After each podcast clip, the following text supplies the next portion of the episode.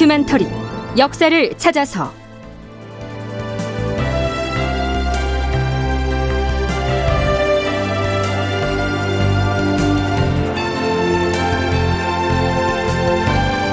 제 1018편 북방 여진족이 수상하다. 극본 이상락 연출 조정현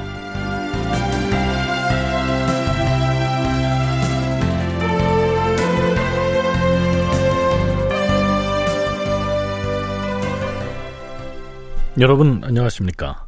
역사를 찾아서의 김석환입니다. 서기 1608년 10월 17일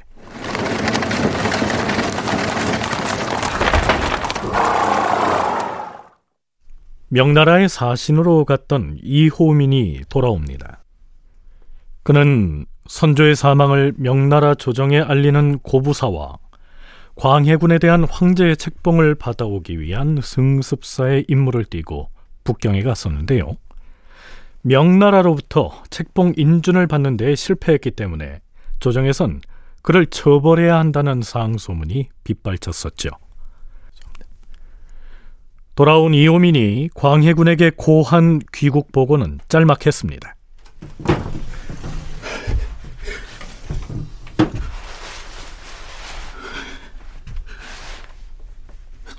전하, 신들은 사신의 임무를 형편없이 수행하여서 무리를 크게 빚어싸옵니다. 하루속히 돌아오려고 하였사오나 대행 대왕의 시호를 청하는 일만은 뒤에 가는 사신이 수행할 일이 아니라서 불갑을 머물러서 완결을 지어야 된다고 여겼사옵니다.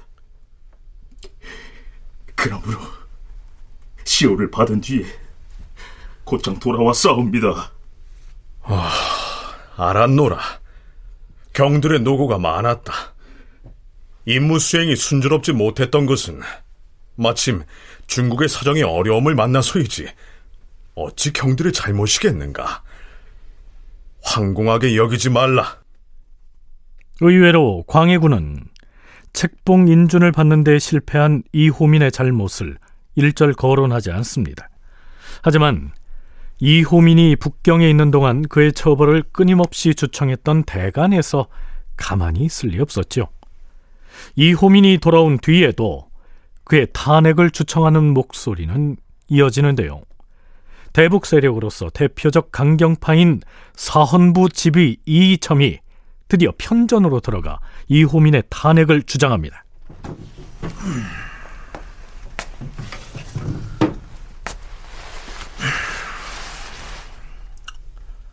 주상전하, 신은 일생토록 강심장을 지니고 살아서 선을 좋아하고 악을 미워해야 한다는 것만 알고 있사옵니다. 그리하여 정철의 간악함을 논박하였다가 뜻하지 않은 날조에 덫에 걸렸고 유성룡의 화의를 탄핵했다가 여러 사람의 원망을 샀사오며 유영경의 흉악한 칼날을 건드렸다가 거의 불측한 환란에 빠질 뻔해서 싸웁니다. 그런데 다행하게도 하늘 같으신 전하의 은혜에 힘입어 죽을 목숨이 살아나 싸웁니다. 그리고 다시금 조정에 출사하여 싸우며 외람스럽게도 언관의 벼슬까지 차지하여 싸웁니다. 주청사로 갔다가 실패하고 돌아온 이호민 등의 일을 생각하건대 나라를 욕되게 한 죄를 면하기는 어렵사옵니다. 이매군이 중풍에 걸렸다느니 왕위를 사양했다느니 하는 등등의 말들은 모두 자기가 한 말이 아니라 명나라 예부가 만들어낸 것이라고 핑계를 대사옵니다. 뿐만 아니라 이매군이 상중에 있다는 따위의 말을 망령되이 하였던 사실이 이미 드러났사오니 그러니 용서해서는 안 된다는 것이죠. 광해군의 대답은 오히려 차분합니다. 근래 조정에서 벌어지고 있는 의논들을 보노라면 자기만 옳다고 고집하는 병통이 굳어져서 그 배단을 구제하기가 어려울 지경이다. 사원부, 사관원, 홍문관 등 3사가 이호민 등을 논박하며 처벌을 고집하였을 때 과인은 무엇라 하였는가? 그들이 돌아오기를 기다렸다가 조처하겠다고 답하지 않았는가? 그가 지었다는 죄목이 사실에 가깝지 않기 때문에 반드시 그 사이에 어떤 곡절이 있을 것으로 생각되어서였다. 아니나 다를까. 그 전후 사실을 알아보니 이오민 등에게 그리 대단한 죄는 없었고 도리어 기념할 만한 공로가 있었음을 알았다. 설사 조금 미진한 일이 있다 손 치더라도 어찌 이오민이 일부러 그르치려는 마음이 있었겠는가? 따라서 그의 죄를 물어서는 안 된다는 것이죠. 사관은 여기에도 대북파의 영수인 정인홍의 입김이 들어간 것으로 적고 있습니다. 정인홍은 이호민 등이 일부러 중국 조정에 거짓으로 꾸며서 대답하였다고 몰아서 이호민을 영모의 뿌리로 지목하려고 획책하였다. 그리하여 뒤에서 은밀히 대간을 조종해서 이호민의 처벌을 주장하게 했으나 왕이 이를 미리 알아챘기 때문에 이호민 등이 온전할 수가 있었다.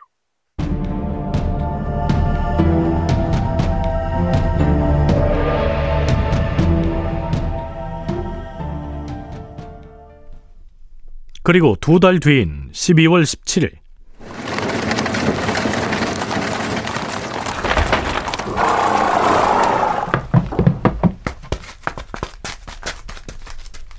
이호민이 국왕 책봉 인증을 받는데 실패한 뒤 후속으로 북경에 갔던 진주사 이덕형 일행이 드디어 임무를 마치고 들어옵니다.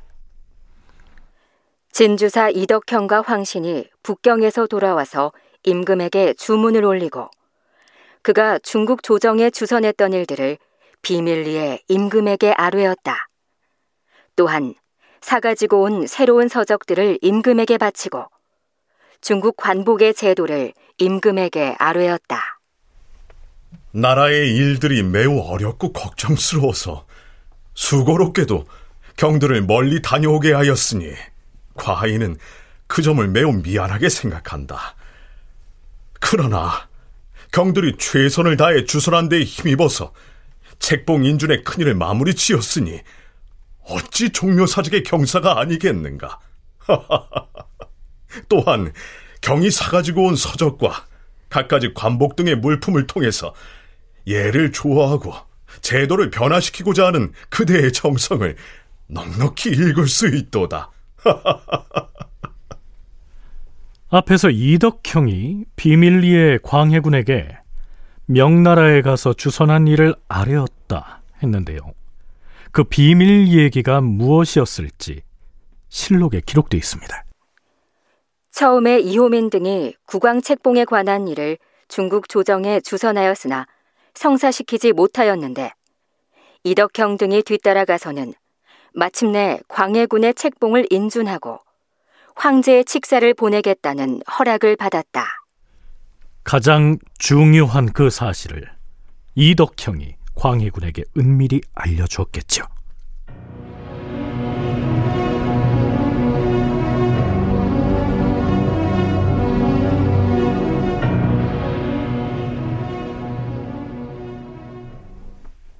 그런데요.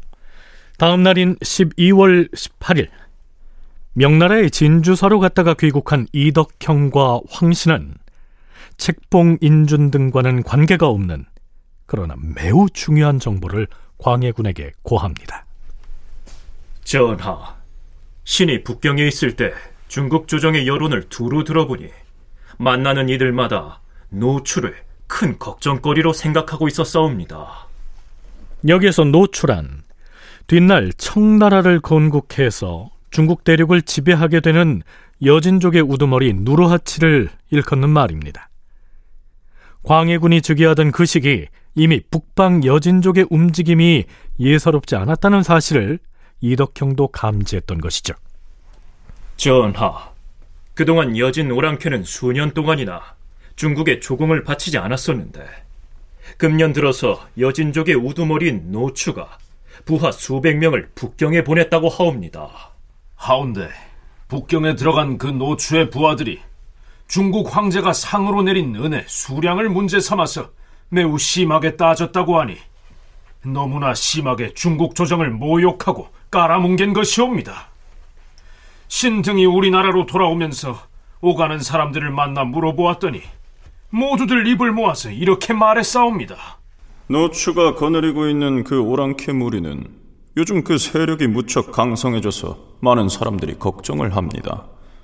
그중 가장 크게 걱정하는 사람들은 요동과 광령에 사는 사람들입니다. 그 다음으로 그들을 경계해야 하는 사람들이 바로 귀국 조선 사람들이요.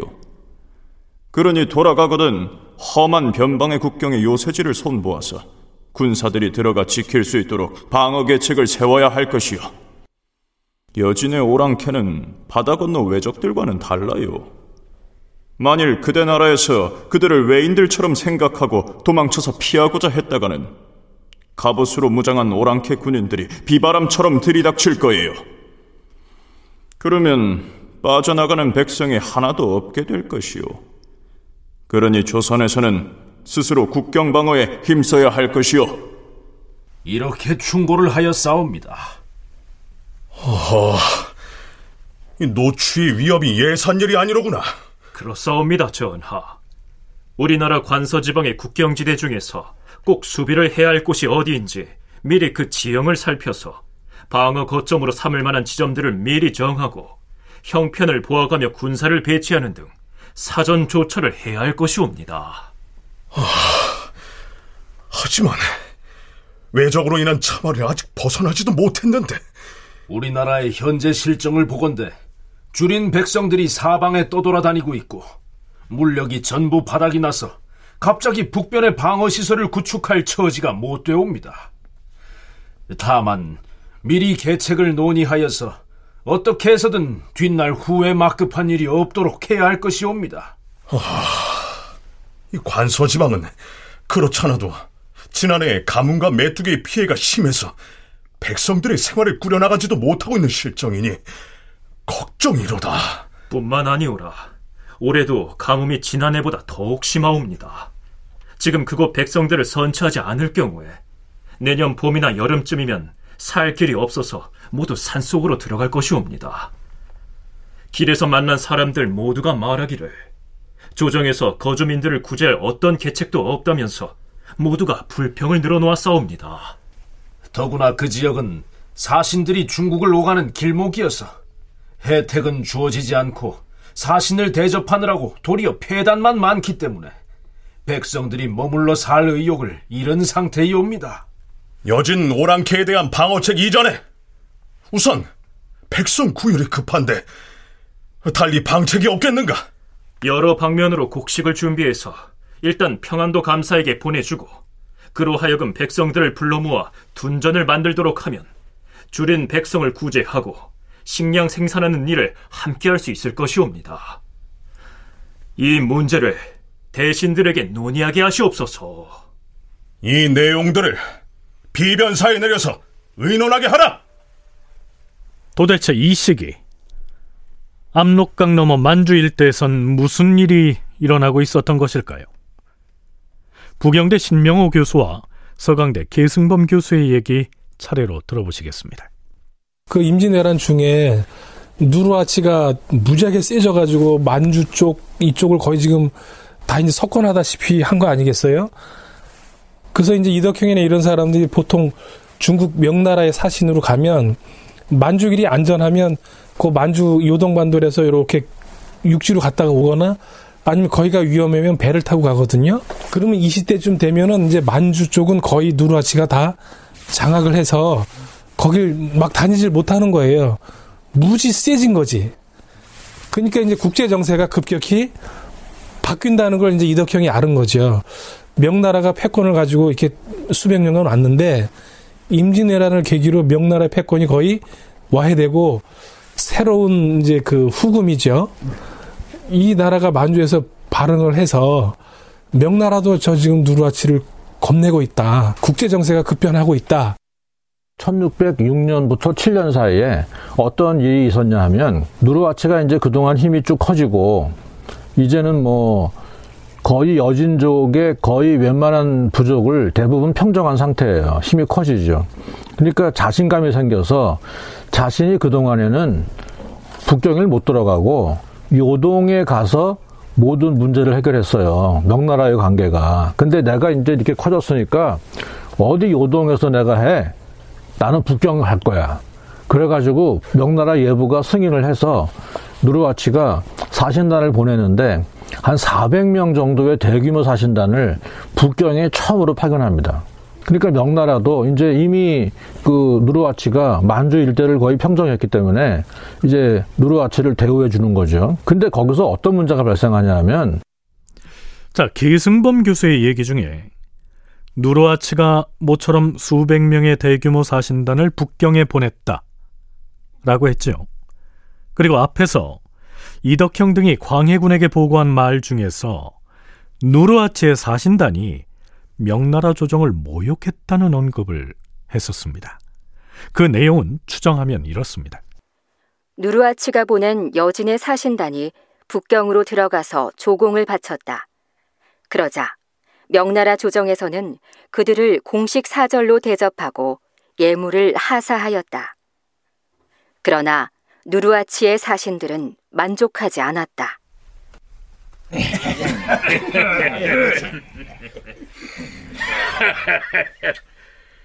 그동안 우리를 오랑캐 취급하고 연경에는 얼씬거리지도 못하게 하더니 이제 어엿한 사신으로 대접을 해주니 감개가 무량하구나. 어, 그런데 명나라 당신들 우리를 이렇게 홀대하면 안 돼요. 지금 뭐라고 했느냐? 여기는 황제 폐하가 계시는 대명국의 수도 연경이다. 그걸 잊었느냐? 바람직이 우리도 한나라의 사절단인데 이걸 예물이라고 주는 것인가? 우리 사신단이 모두 몇 명인데 이까지 은보치를 예물이라고 내미칠 것이야? 말만 대명국이니 천자국이니 하지 말고 예물을 제대로 갖춰줘야 할 거 아니야? 이런 식이면 우리도 조공을 계속할 것 같은가? 앞으로 조공받을 생각은 하지 않는 게 좋을 거야. 갑시다! 그래 가자고! 자자자자 진정들 하세요. 지금 예부에서 여러분에게 줄 예물을 다시 준비하고 있다고 하니 조금만 기다리세요. 자, 물론 들려드린 내용은 우리가 가상으로 꾸며본 것입니다. 그러나 누르아치가 보낸 수백 명의 사신단이 명나라의 수도에서 그 비슷한 소란을 벌였다는 기록들이 있는 것으로 봐서 이 무렵 쇠퇴 일로를 치닫고 있는 명나라와 무서운 기세로 흥기하고 있는 누라치 세력의 면모를 읽을 수 있는 지점입니다. 천자국임을 자임하던 명나라의 조정에서 평소 오랑캐 주장이라고 얕보던 누라치의 부하들을 어엿한 외교 사절로 인정했다는 것은 매우 놀랄만한 사실이죠. 문제는 조선이 압록강이나 두만강을 건너기만 하면 바로 누르하치가 관할하는 여진의 영역이라는 사실입니다. 계승범 교수의 얘기 이어집니다.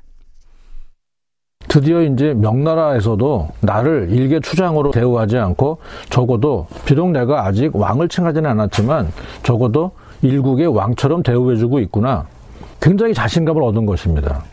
그러니까 마침 곧 다 이듬해 북경의 사신으로 갔던 그 이덕형이라거나 이런 사람들이 바로 그 얼마 전 직전에 발생한 일이거든요. 그러니까 요 첩보를 얻어가지고 들어와서 어, 누르와치 때문에 명나라 조정에서 근심이 많더이다라고 보고를 하죠. 그럼 우리는 일단 압록강과 두만강을 통해서 누르와치와 국경을 접하고 있기 때문에 더더욱 긴장하지 않을 수가 없죠. 다큐멘터리 역사를 찾아서 다음 시간에 계속하겠습니다.